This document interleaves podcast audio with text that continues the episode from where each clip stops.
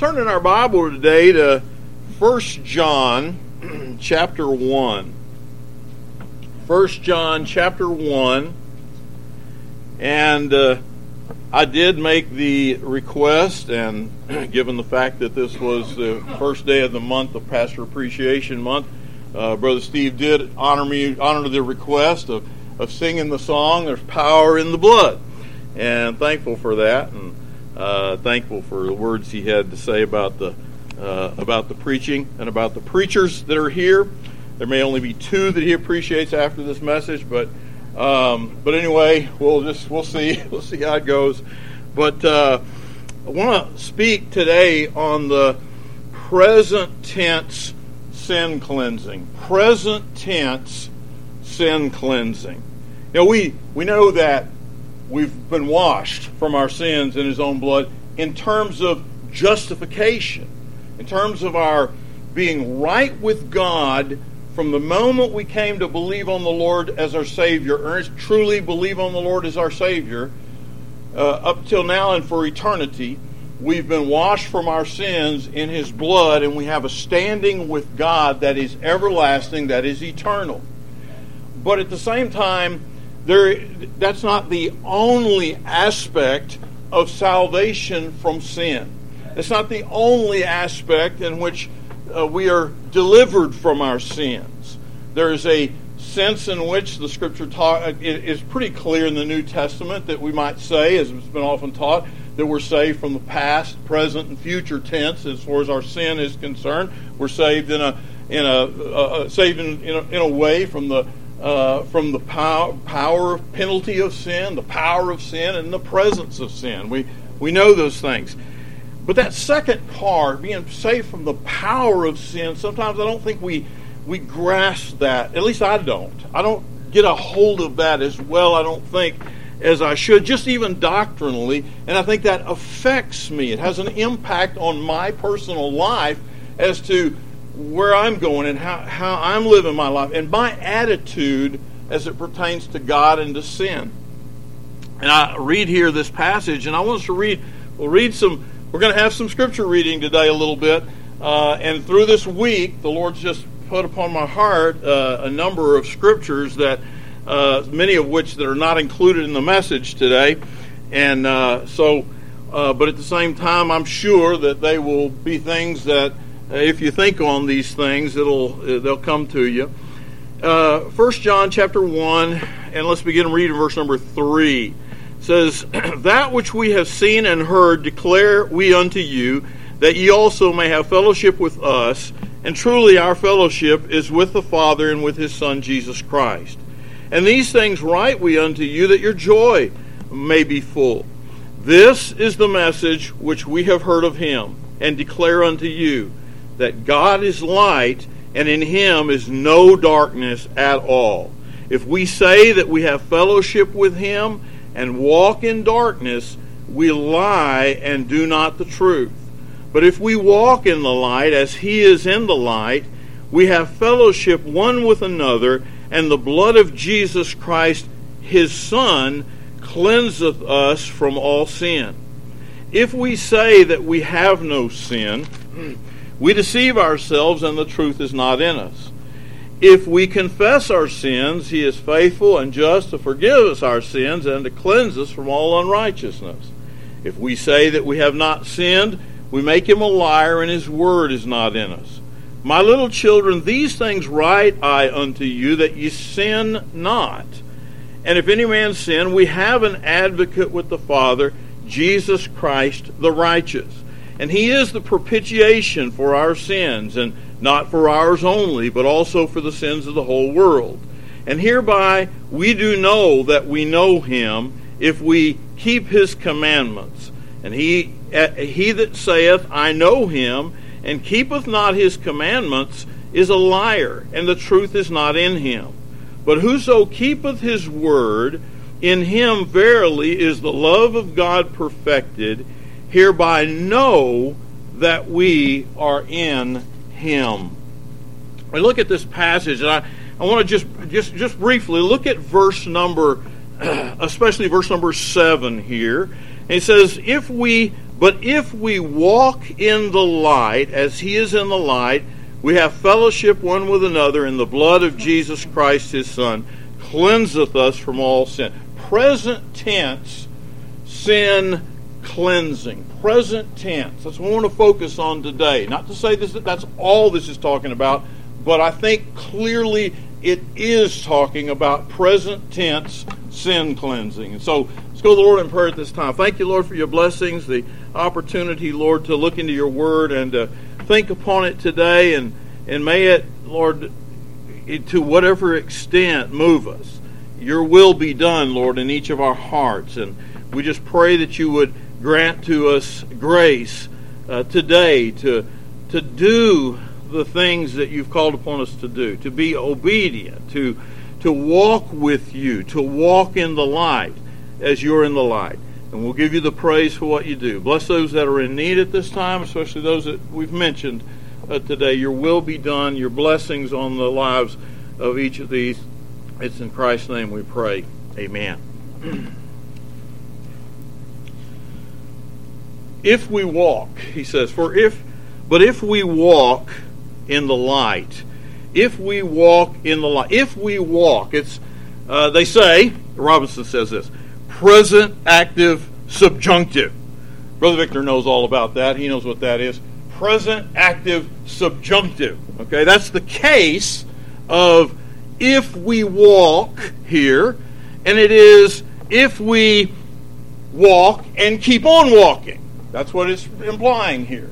If we walk and keep on walking. So if we walk is talking about a continuous thing, a continuous activity that's not just a one-time thing, but it is it not just one time in your life at some point, but a continuous thing that's going on in your life. It is a process itself that's taking place in the life of the believer.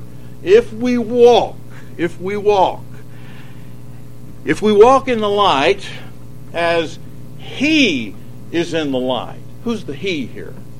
Well, if we look back in our text at verse number five, the scripture says, "This then is the message which we have heard of him and declare unto you, that God is light, and in him is no darkness.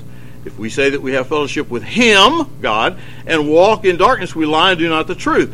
But if we walk in the light, as he, God, is in the light, we have fellowship one with another, and the blood of Jesus Christ, his Son, cleanseth us from all sin." So clearly, the, in the context here, it is God that's being spoken of. And so it is, he is in the light. God is in the light. The scripture tells us that in First Timothy six and verse sixteen as well, because it says that he's in a light which no man can approach unto. Okay? He has, there is a perfection about him, and his glory is such that none of us will ever come to the glory of God in that sense in which that the uh, the Lord God himself is. But are we tired? Well, before I get there, then he says, next thing he says is there's there's, there's no fellowship, and I'm I'm going to paraphrase here and take the negative of this, that there's no fellowship with without walking in the light with God. There's no fellowship with one another unless we're walking in the light with God. The scripture says here, if we walk in the light, as he is in the light, we have fellowship one with another. What is he saying? Is that not a qualification here for having fellowship with one another?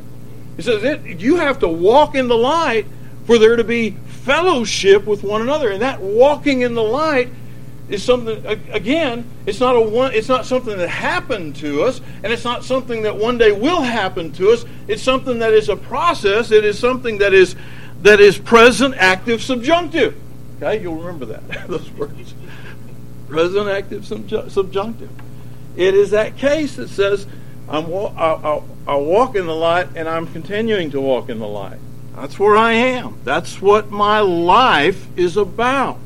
And so he says there's no fellowship without that. There's no fellowship when we can't, when we don't walk in the light.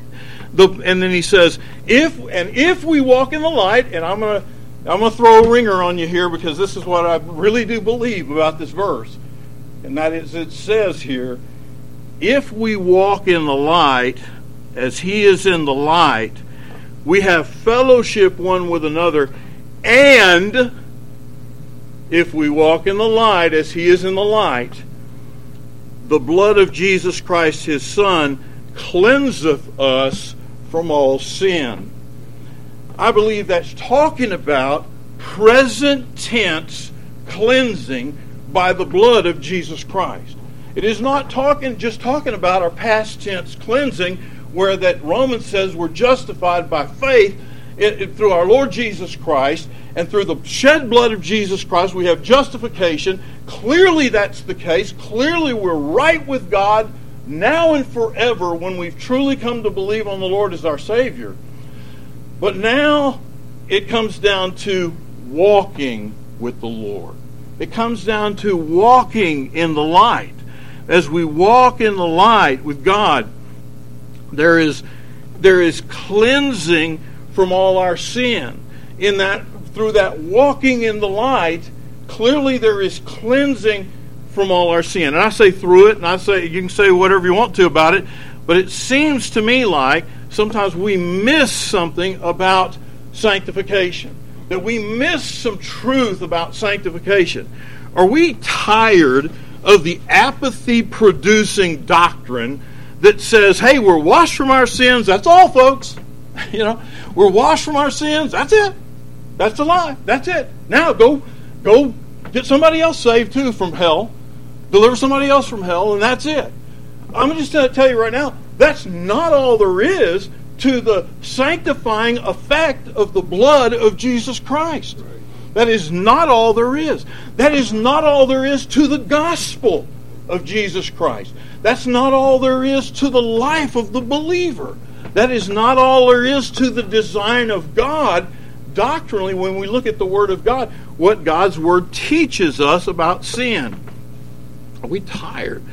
Are we growing tired of that? Neither should we appreciate any kind of progressive sanctification, and I used that word myself and I believe in it, but neither though should we should we accept any kind of progressive sanctification that says I'll never get a victory till heaven anyway. That's not the right attitude for us as believers. That I'll never get I'm just I'm just waiting for that day when I'm going to get to cross over Jordan and then I'll see victory in my life. And I'll tell you what, If you're if, if that's a reality, I I fear for your soul. That's a reality. I really do fear for your soul. Because the truth is not the the and I gotta be careful here, and I, I want to be careful, and this is something that I've been concerned about, is that the Word of God tells us clearly Jesus didn't like the Pharisees and the way they presented the doctrine. He didn't like the fact that that they would put heavy burdens upon their disciples, and they weren't willing to pick up, move one finger toward picking one of them up themselves. And so uh, we got to be careful about that. We got to be cautious. We need to be kind as well as God's people. But at the same time, you know, I said it uh, last uh, last time that we were here, I believe. And that is that one of the reasons why I'm a Baptist is because they preach against sin. They preach against sin. I need it. I need preaching against sin. I need it for someone to take the Word of God and to declare how awful and how disgusting and how, how offensive to God our sin is. I need to hear that. I need to be showered with that blessing from on high at times where I'm feeling and knowing and I'm sensing and I'm reminded of in my mind of the sinfulness of sin in my own life. It says here, Solomon and David first, next page. See, that's one of the disadvantages of, of not editing your sermons. I didn't say not I didn't say not preparing your sermons, brother. I, I said I said not editing them. I I mean, goodness, you know. Anyway, but but I could just tell you were that's where you were headed. I could tell you that's where you were headed. And uh, in the other place, she had a note here. Uh, it said, it said, weak point, pound pulpit. I'm not sure where I'm supposed to put that. Weak point, pound pulpit. You know, is this a weak point? I don't know. Anyway, uh, she didn't do this. Uh, I'm not going to blame her for it. So don't blame her for it. You know, because this is this kind of risky. Uh, so uh, let's let's start out with some people, some men. Uh, Solomon. Solomon, and we're going to look through some people. We're going to look at Solomon. We're going to look at David. Now, if I, I got to get it back in order. Joshua, Job. Uh, going to look at Paul, and we're going to look at uh, Simon Peter. So, and then John again. We'll get back to John. So there's, you know, there's a lot of hours in a day. Uh, think, listen to to Solomon. He says, Proverbs fourteen nine. Fools make a mock at sin, but among the righteous there is favor. There's favor among the righteous. What does that mean? You know, you, you think about that passage, and, and why does he say there's favor among the righteous? Because, because it is truly, it's, and I would add the word unmerited favor, truly, but it is truly a favor of God to deliver us from sin. It is a tremendous favor from God. But fools make a mock at sin. Well, who, who are fools? Well, in this context, the fool is being contrasted with the righteous. A righteous person versus a foolish person. Fools make a mock at sin. Fools just think sin is a light thing. Fools don't think sin is a major matter. Fools... You, as I said, I want to listen to strong Baptist preaching. I want to listen to preaching that over the years at least, that there's preaching against sin, strong preaching against sin, and they take sin as a serious matter.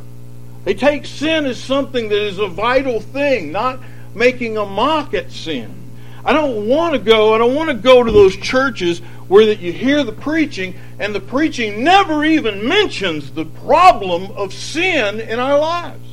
As a matter of fact, there's some preachers that supposedly preach the gospel and are trying to draw people to Christ without even mentioning sin, without even any mention of the need for repentance, without any need, mention of the need for the for coming to see the burden, the weight that is upon you because of your offensiveness to God.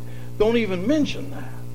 Because it's it's easier to get people to make some kind of a commitment and make some kind of a decision that's going to assure them that they're going to heaven versus preaching the truth to them, versus giving them the gospel that has everything to do with my sin, has to do with being delivered from that sin. Solomon says, fools make a mock at sin. David, listen to David. Psalm fifty-one and verse number twelve, we remember that. Uh, Restore unto me the joy of thy salvation. Well, in that passage in Psalm fifty-one, it is his, it is his uh, psalm in which he had lost the joy of God's salvation, desperately wanted his fellowship with God to be restored. You see, because he came to realize that that truly that salvation is being brought to God and being in a relationship with God. And he knew that he had offended God. And he knew that that offensiveness to God, read Psalm fifty-one sometime, he knew that that offensiveness to God was terrible, and it didn't. It, it, it was so against his new nature. It was so against his righteous disposition that he couldn't live with it. It was too much for him to bear when he had sinned in the sin of Bath, with Bathsheba, and when he had uh, taken the man's life, uh, Uriah the Hittite. But listen, it, it's a serious thing. Sin's not a A, a thing that's light to be considered. Uh, then I get to Joshua. Joshua, Joshua chapter one. If you want to turn there, I'm going to read the first nine verses of Joshua, the book of Joshua. Joshua chapter one, it says, "Now, after the death of Moses, the servant of the Lord, it came to pass that the Lord spake unto Joshua, the son of Nun, Moses' his minister, saying, Moses, my servant, is dead. Now therefore arise, go over this Jordan, thou and all his people, unto the land which I do give them, even to the children of Israel. Every place that the sole of your foot shall tread upon, that have I given unto you, as I said unto Moses. From the wilderness and this Lebanon even unto the great river, the river Euphrates, all the land of the Hittites, and unto the great sea toward the going down of the sun, shall be your coast." That's your border. "There shall not any man be able to stand before thee all the days of thy life. As I was with Moses, so I will be with thee. I will not fail thee, nor forsake thee. Be strong." He said, "I'm never going to forsake you. I'm going to give them to you. It's promised to you. Everything's promised to you." But notice these words. "Be strong and of a good courage. For unto this people shalt thou divide for an inheritance this, the land. Shalt thou divide for an inheritance the land, which I swear unto their fathers to give them. Only be thou strong and very courageous, that thou mayest observe to do according to all the law which Moses my servant commanded thee. Turn not from it to the right hand or to the left, that thou mayest prosper whithersoever thou goest. This book of the law shall not depart out of thy mouth, but thou shalt meditate therein day and night, and thou shalt, that thou mayest observe to do according to all that is written therein. For then thou shalt make thy way prosperous, and then thou shalt have good success. Have not I commanded thee? Be strong and of a good courage. Be not afraid, neither be thou dismayed. For the Lord thy God is with thee, whithersoever thou goest." He said, "I am going to be with you. Anywhere you go, I'm going to be with you as you go. But I'm going to tell you right now, you need to be strong and courageous. You are going to need, and the children of Israel are going to need it too, to have a fervency about you to defeat your enemies. You're going to need that. You're going to be, you're going to, I'm going to bless you. I'm going to be with you. You're not going to win the battle of Jericho. I'm going to give it to you, but you're going to do what I say for you to do concerning Jericho. I'm going to, I'm going to give it to you, but you're called upon to do it, to, to follow my direction that I give you." Battle ahead over a land that's promised. The land's already promised, but there's a battle ahead over that land. And we are in a battle today with sin in our lives. We have crossed Jordan. I, I contend with people who, you know, waiting for crossing of Jordan. We have crossed over Jordan. We are in the land of promise. We are in the land of blessing. And it is a time of blessing for us as God's people whenever we are obedient to God and we are yielded to Him and we're having victory over sin in our lives.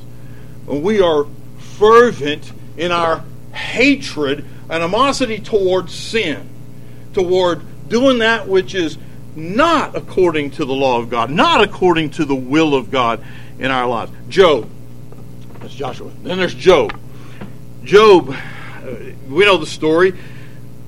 Chapter one, verses one through five. And Job is told, is it is said of him that he is a man who is a righteous man, but he is a man that eschewed evil. He was a man who God just, God boasted of him toward the devil, toward Satan. And he said that he was, this was a man who eschewed evil. Do you know what that word eschew means? It means to deliberately avoid or abstain from. To deliberately avoid or abstain from. It takes deliberateness, if you will, that he's speaking of, uh, to eschew evil. He also He's a, he's a man also, he hated sin so bad. And he was so concerned about sin that he was one who cared enough about his children, about his daughters, and I don't remember what it was, five and seven, something like that. Five daughters, seven sons, something like that. We could we could read it, I guess. But he he he he was so concerned about what they were doing. They kept coming together in a house, and he's praying for them, and he is offering sacrifices unto them. And the reason why he gave was because he was concerned that they might do something that was displeasing to the Lord. That's what his concern was. And so he he's a man who, who hated sin, and he knew what it could produce. Job also, in Job thirty-one and verse number one, and we know that verse, where the scripture says that he had made a he had made a covenant with his own eyes. He made a covenant with his own eyes. He went out of his way to avoid lust by promising himself not to look lustfully on young women, not to do that, to avoid cheating on his wife. The scripture, you can read it there in, in, in Job thirty-one, to avoid cheating on his wife and to avoid abusing his slaves, to avoid bu- abusing those who were his servants, who were under him.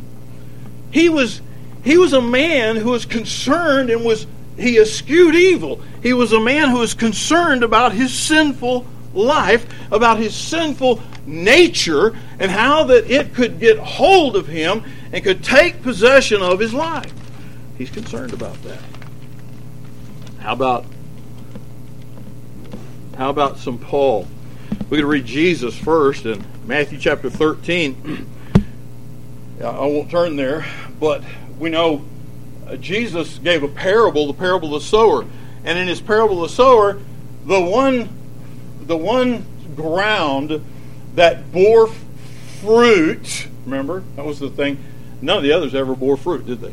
None of the others ever had any fruit bearing or anything like that. But there was fruit bearing when it came to the final ground, the good ground hearer. There was fruit bearing. He bore fruit, some thirty, some sixty, some one hundred fold. You remember those words of Jesus. And he says, he says there's, there's fruit bearing for the true believer. There's fruit bearing in the life of that one who is who is truly saved and is really walking in the light. There's fruit bearing there. But Romans, look at Romans chapter eight uh, and verses five through fourteen. Not the way I typically preach. You know that I'm not generally going too much Scripture to Scripture to Scripture. But I'll tell you what, the Lord laid some Scriptures on my heart this week, so uh, you're going to have to bear with it. Um, Romans chapter eight, verse five. He says, "For they that are after the flesh do mind the things of the flesh." Okay? Who are they that are after the flesh? The unsaved. Us before we came to know the Lord. "But they that are after the Spirit, the things of the Spirit. For to be carnally minded is death, but to be spiritually minded is life and peace. Because the carnal mind is enmity against God, but it's not subject to the law of God, neither indeed can be." It can't. The carnal mind can't subject themselves to the law of God. It's impossible for them to do the will of the Lord. If we find it absolutely impossible to do the will of the Lord, that's pretty bad. It says, you know, you may just have a carnal mind. "So then they that are in the flesh cannot please God." What's the, what's the, what's the, uh, they gave her some antibiotics. What's the antibiotics for this, if you will? Well, it's, it's, it's, it's real salvation. That's what it is. It's real salvation from sin. And he says here, "So then they that are in the flesh cannot please God." And, and what does salvation from sin do for you? It allows you to please God, right? You can please God. Oh, folks, you can please God. I can please God. Oh, I need to. More, more, more. I need to. And don't just pray, "God, give me the heart to do it." Might as well pray for salvation if that's, if that's your problem. Because we've already been given the heart to do it. Do you not hate sin? If you're one that's one of the Lord's people, you have that eschewing of evil. You hate sin. It's in there. It's in your heart already. It's a matter of doing it. And we'll look at some other scriptures. But if you, but if ye, verse, we could go on, but look at verse thirteen here. Romans chapter eight, verse thirteen. He says, "For if ye live after the flesh, ye shall die. Uh, for if ye live after the flesh, ye shall die. But if ye through the Spirit do mortify the deeds of the body, ye shall live." There's living for the believer. There is, there is a life right now to be lived for the believer. And if we're mortifying the deeds of the flesh, we'll live that life. We'll have that fellowship with God. We will be walking in the light. And the blood of Jesus Christ is cleansing us from all sin. But we need to, as the scripture is saying here, Paul, why would you be so, so negative as to say you need to mortify the deeds of the body? Mortify. Put them to death. Go out there with Joshua. Follow him. Put the enemy to death. Take it down. Yourself. Do it. I'm giving it to you. Be strong. Be courageous. Do what God's called upon you to do. You shall live. Romans twelve, one and two. Paul, Paul, why did you have to bring such strong teaching to believers who already are saved from their sins? They know the Lord and they're justified. And, and Paul's already dealt with justification by faith, and he's already dealt with salvation being completely and freely by the grace of God. But then he says in Romans chapter twelve, he says, "I beseech thee therefore, brethren, by the mercies of God, by what I've already preached to you, that you what? That you present your bodies a living sacrifice, holy, acceptable unto God, which is your reasonable service." Present your bodies, sacrifice, and be not conformed to this world, but be ye transformed by the renewing of your mind, that ye may prove what is that good and acceptable and perfect will of God. Paul, why would you preach so hard about believers living a righteous life apart from sin? Why would you do that? And I believe it's because it's needed. That's why. That's why these preachers that we're reading about t- today preached against sin, because it's needed, it's needful. It's needful for us. We need the preaching against sin. And he says the, the, the context was the grace of God in salvation. He turns to their behavior and he says, "Do the right thing, and ye present your bodies a living sacrifice, holy unto God." You do it. Present your bodies. He says, "You're the, you're the, you're the high priest. You're the priest, and not the high priest, not the Lord Jesus Christ, but you're the priest, and we are priests and kings with the Lord, and we're the priests, and we're to present sacrifices." And those sacrifices are spiritual sacrifices. Those sacrifices are sacrifices like he's talking about right here, presenting our bodies. First Corinthians chapter nine. Paul says, First Corinthians chapter nine and verse twenty-four to twenty-seven. He says here, he gives a personal testimony. Are, are, are you fighting against sin? Well, are you fighting against sin, preacher? You know, it's one thing that, you know, I, I can tell you, I can say that, I can challenge you with that. Are you fighting against sin? Well, you can challenge me right back and say, "Well, preacher, are you fighting against sin? Are you?" Because Paul, uh, Paul, Paul says, "Hey, this is where I stand." Romans chapter nine, verse twenty-four. What's he say here? "Know ye not that they which run in a race run all, but one receiveth the prize? So run that ye may obtain." Okay? "And every man that striveth for the mastery is temperate in all things. He has control, self-control in all things. He's controlling himself. He, I don't mean that in the sense in which that he's beyond God, above God, but I do mean that in the sense in which that that's one of the fruits of the Spirit, and that is that we have temperance, that we have self-control, and we are to responsible for defeating sin in our lives. We need to be courageous. Now they do it to obtain a corruptible crown, but we an incorruptible. I therefore so run, not as uncertainly. He says, here's where I'm at. I therefore run not as uncertainly, so fight I not as one that beateth the air. I'm not wasting my efforts. I am moving forward. I'm not dilly-dallying around in sin. I'm not going just trying to, uh, j- just, just appeasing my old flesh every now and then. I'm not living that way. He says, no, I don't do that. I keep under my body and bring it into subjection, lest that by any means when I preach to others, I, I myself should be a castaway. He did not want to be like the Pharisees, right? That's what his, that's what his concern was. He did not want to be like the Pharisees. He wanted, if he's going to preach the Word, he doesn't want there anything to stand in the way of the reception of the Word. He wants to make sure that, you know, he's one that's walking in the light. He's one, he's not sinless. He's not sinless. He's not claiming that here. He's a, he's a great sinner, but at the same time, he is claiming here the fact that he is fighting. He is in that fight. He says, my body. I keep under my body. I keep under, Job. I keep under my eyes. I keep under my ears and what I listen to.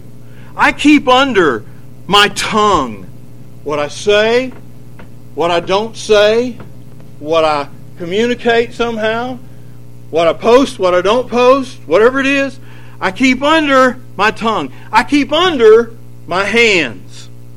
I keep under my body. I keep under my feet, where I go. What I do, where I go, I keep under my mind.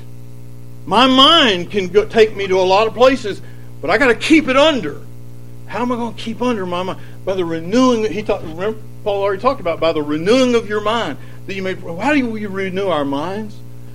Through the Word of God, through the Scriptures, the Holy Scriptures, through prayer, through continually walking in the light, through consistency. But as God's people, it, we, we see here, he said, I got to keep under my body. Galatians chapter five, Paul further. Galatians five, twenty-four to twenty-six. Galatians chapter five, verse twenty-four, and they that are Christ's, and we could read the whole context, there's a lot more to this, and they that are Christ's, those that are truly the Lord's people, have crucified the flesh with the affections and lusts. Okay, that's already done. And I believe that that is talking about justification there. I believe he is talking about, he's saying that we've already crucified the flesh with the affections and lusts. It's like whenever you, you're You are baptized, you're baptized, and you're given a testimony that you've already died, right? That you're already dead. You're testifying to the fact that you are already dead and, and, and that you're dead to sin. He says, they that are Christ have crucified the flesh with the affections and lusts. Now, verse twenty-five. If we live in the Spirit, which we do if we're the Lord's, if we're Christ's, let us also walk in the Spirit. If you if you live in the Spirit and you have truly crucified the flesh with the affections and lusts, and the affections and lusts, the heart, if you will, the affections and lusts, the desires of our heart, the imaginations of our heart are crucified, then then my heart's been changed. Salvation, when it took place in my life, ended up changing me. It dramatically, fundamentally made a change to me so that my heart desires different things. My heart is no longer just bound to sin where I can no longer, no, not sin, I mean where I can never do that which is righteous. But now my heart is freed unto righteousness. And he says, if we live in the Spirit, let us also walk in the Spirit. Let us not be desirous of vainglory, provoking one another, envying one another. He says, let's walk in the Spirit. We uh, look to, uh, this is about our behavior. Our behavior. If we live, let us walk. in Ephesians two, verse ten. Everybody knows it. Ephesians two ten. For we are, after the Ephesians two, eight, and nine, that beautiful passage on, on, on justification. That beautiful passage. For by grace are you saved through faith, and that not of yourselves, it is the gift of God, not of works, lest any man should boast.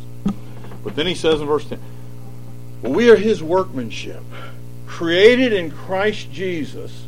When did that creation happen? When we were saved.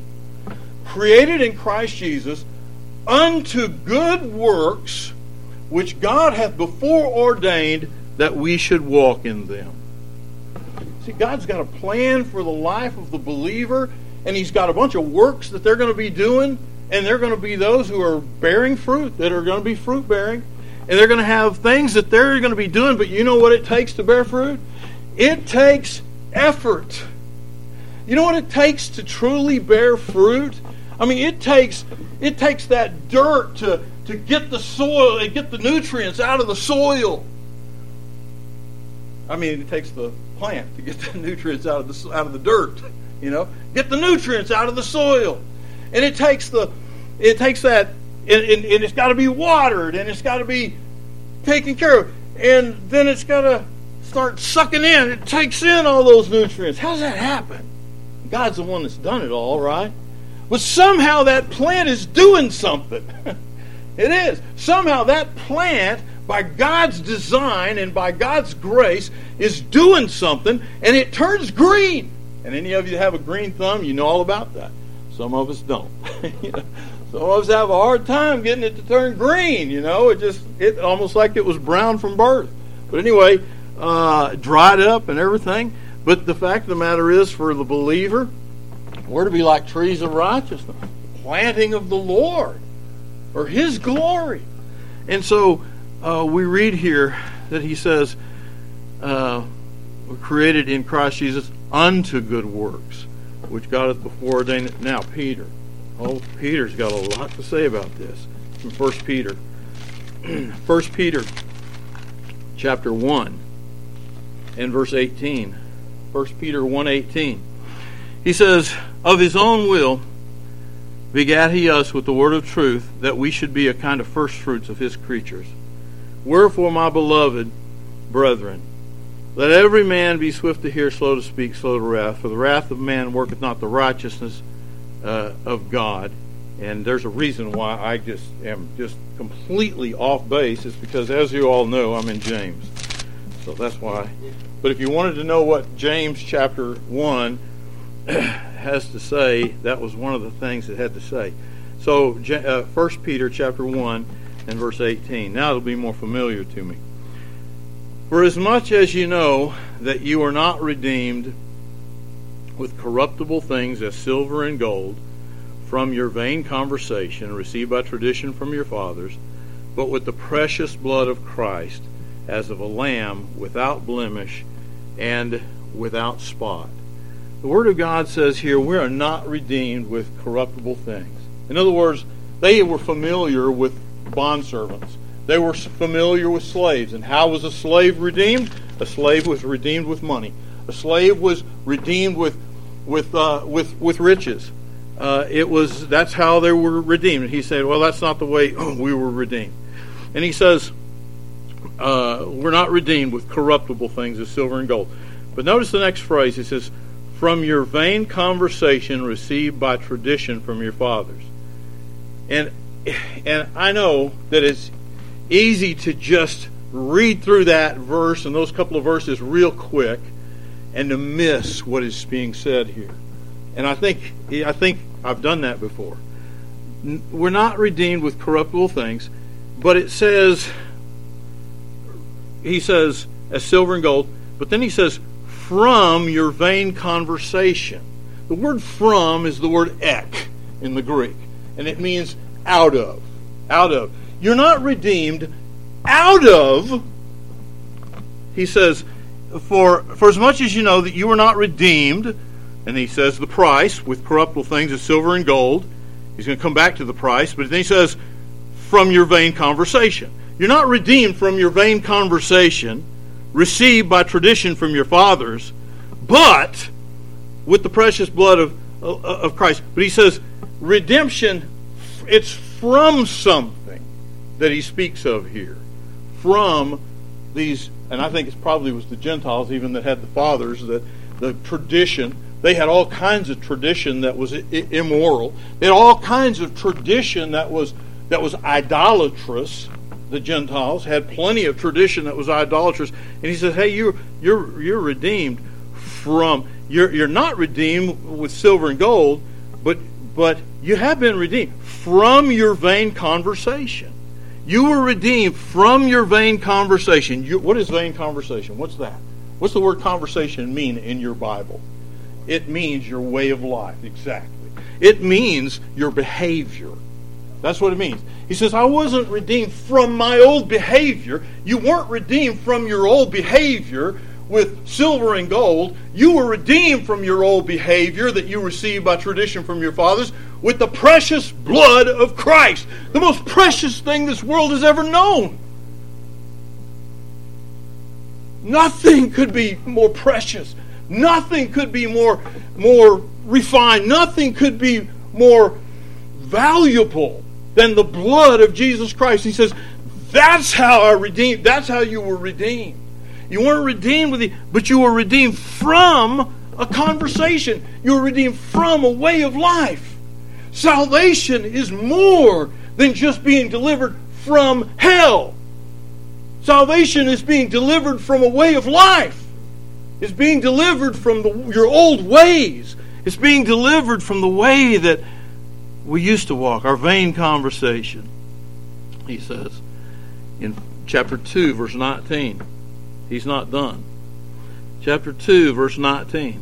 He says, he says, for this is thankworthy if a man for conscience toward God endure grief, suffering wrongfully. You ever heard, we sing the song, Man of Sorrows. Where do we get that? Isaiah fifty-three. Man of sorrows, what a, what a name. For the Son of God who came, ruined sinners to reclaim. Hallelujah, what a Savior.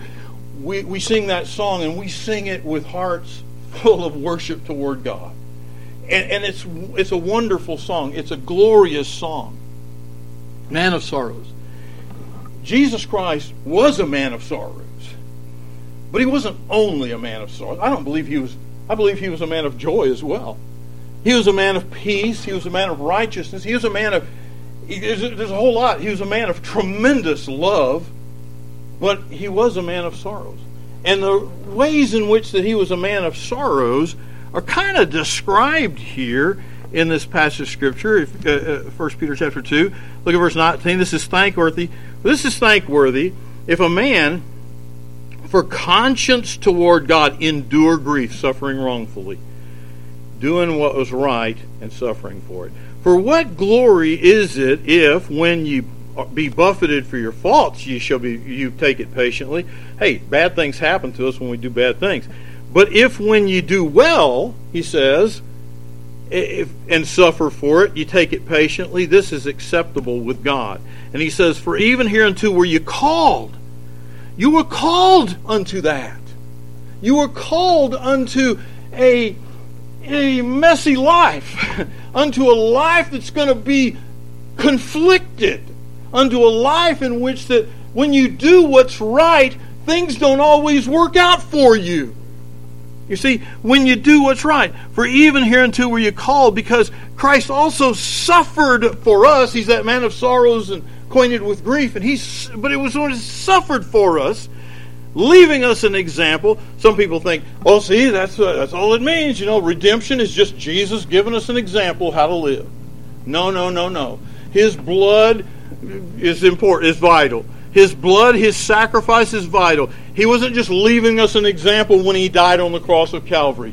But He was leaving us an example in the way He lived His life here.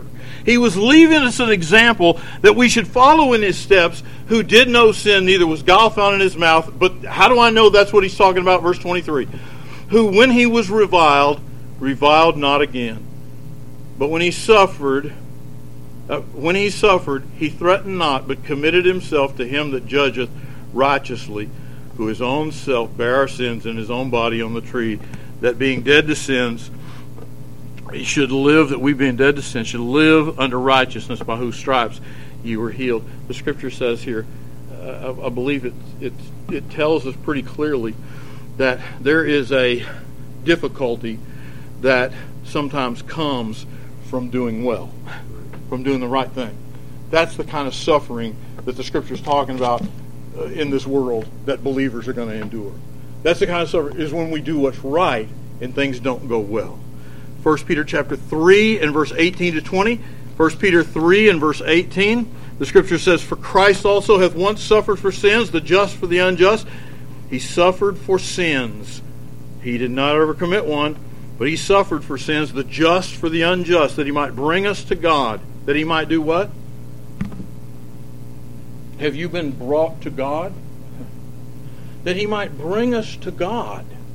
Some people think all salvation is about is being delivered from hell. That, that he might deliver us from hell. Well, he did.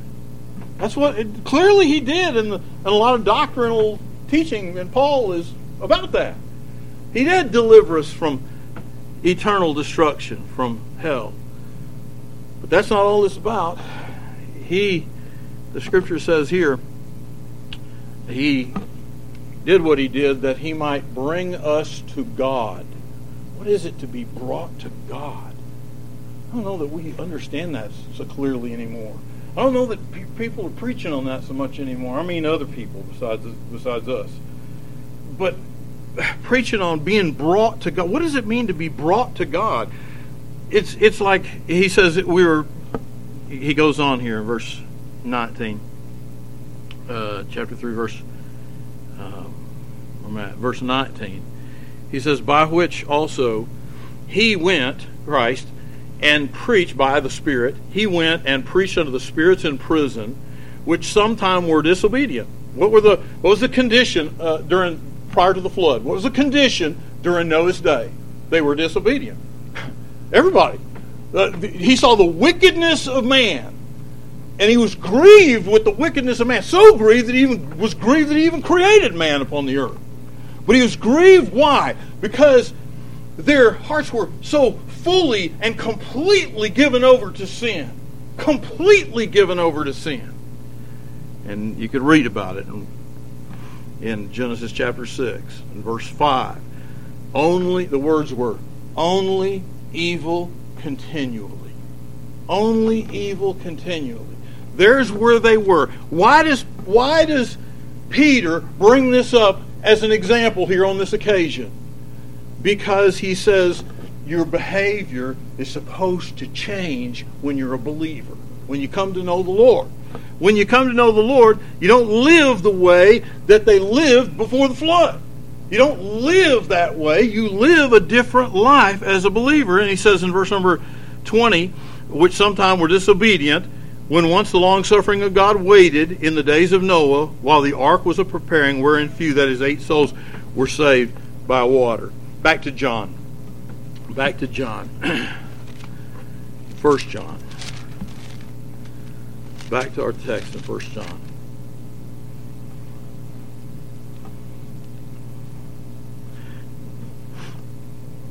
First John and chapter one, verse seven. He says, "But if we walk in the light as he is in the light, we have fellowship one with another, and the blood of Jesus Christ his Son cleanseth us from all sin." We said we were going to preach about, and I think we have, that we're going to preach about the the present tense sin cleansing. Present tense sin cleansing. The blood of Jesus Christ is effectual. And I don't think there's anybody that would deny that. But the blood of Jesus Christ is effectual. Now, some people deny it in in ways, and they don't think they're denying it. You know, some people have a position, have a general atonement kind of a position, and they they deny it, but they don't realize they deny it maybe, and at least some of them don't. And some of them maybe they, maybe some do, but they're denying something. And uh, but there's effectiveness in the blood. The blood of Jesus Christ cleanseth us from all sin. It does it. There's not a lack of effectiveness in the blood of Jesus Christ. And so if we do not live a life of victory over sin, and we're not fighting against sin, and we're not in this, we don't have this, don't possess this eschewing of evil, this hatred for sin, then then something may be wrong. Something could be wrong. And and it could be that we don't know the Lord. That's one thing it could be. But then it also could be that we have gotten away from doing the things that the Lord wants us to do, and that we have deluded ourselves into believing that this apathetic position of saying, well, once saved, always saved, and, and all it doesn't really matter how I live after I'm saved, and all He saved me from hell, and the blood of Jesus Christ, I love Him so much because His blood saved me from hell. His blood is going to take me to heaven, and that's it. And, and, and it doesn't do anything for me here. And I just say, wow, that just doesn't ring very true with what these writers were writing about. That just doesn't ring very true with the preaching of God's Word. It doesn't ring very true with, I mean, is His blood effectual in the lives and behavior of His people? Is it effectual in the lives and behavior of His people? It is if we're walking in the light. If we're battling our sin with some fervor. If we're deliberately avoiding the skewing, deliberately avoiding sin in our lives. We sang the song, and I requested it, that there is power in the blood. If you be free from the burden, would you be free from the burden of sin? There's a burden of sin that is the weight of sin, the guilt of sin that has passed off of us through Jesus Christ. It's like what the children of Israel experienced when they crossed the Red Sea. It's like what the children of Israel experienced whenever they were given the Passover. And uh, and and and they were given the Passover so that the Lord would deliver them. So that the Lord would deliver their household. And he, he says, but there's a kind of burden for sin, and I'm going to tell you right now, that I feel every day. There's a kind of burden for sin that you and I experience regularly. Well, there's power in the blood. Would you or evil a victory win? Would you or evil a victory win? If you want to have victory in your life, you got to strive for the masteries. We got to push forward. We got to be courageous. We got to be strong in the Lord. But strong, would you or evil a victory win? There's power in the blood. There's power in the blood. He says, one of the The fourth verse, and, and you can read the rest of it, but anyway, would you live daily His praises to sing? Would you live daily His praises to sing? There's power in the blood. There's power in the blood. Oh, listen, there's wonder-working power in the blood of the Lamb. And I think John is talking about that here when he is clear to say, but if we walk in the light, as He is in the light, we have fellowship one with another, and the blood of Jesus Christ, His Son, cleanseth us from all sin. That there is power in the blood for me in the here and now. And there is there is something about today in what the blood is doing. The, the blood didn't just do something for you yesterday. It didn't just do something for you thirty years ago or however many years ago it was you came to know the Lord. The blood is still there present, doing something for you right now. Not literally, but effectively as far as the teaching and the doctrine of what Jesus Christ did for you at Calvary. Then we ought to be those who are pushing forward. And we ought to be those who are not apathetic in our struggle against sin, but fighting sin and fighting for righteousness.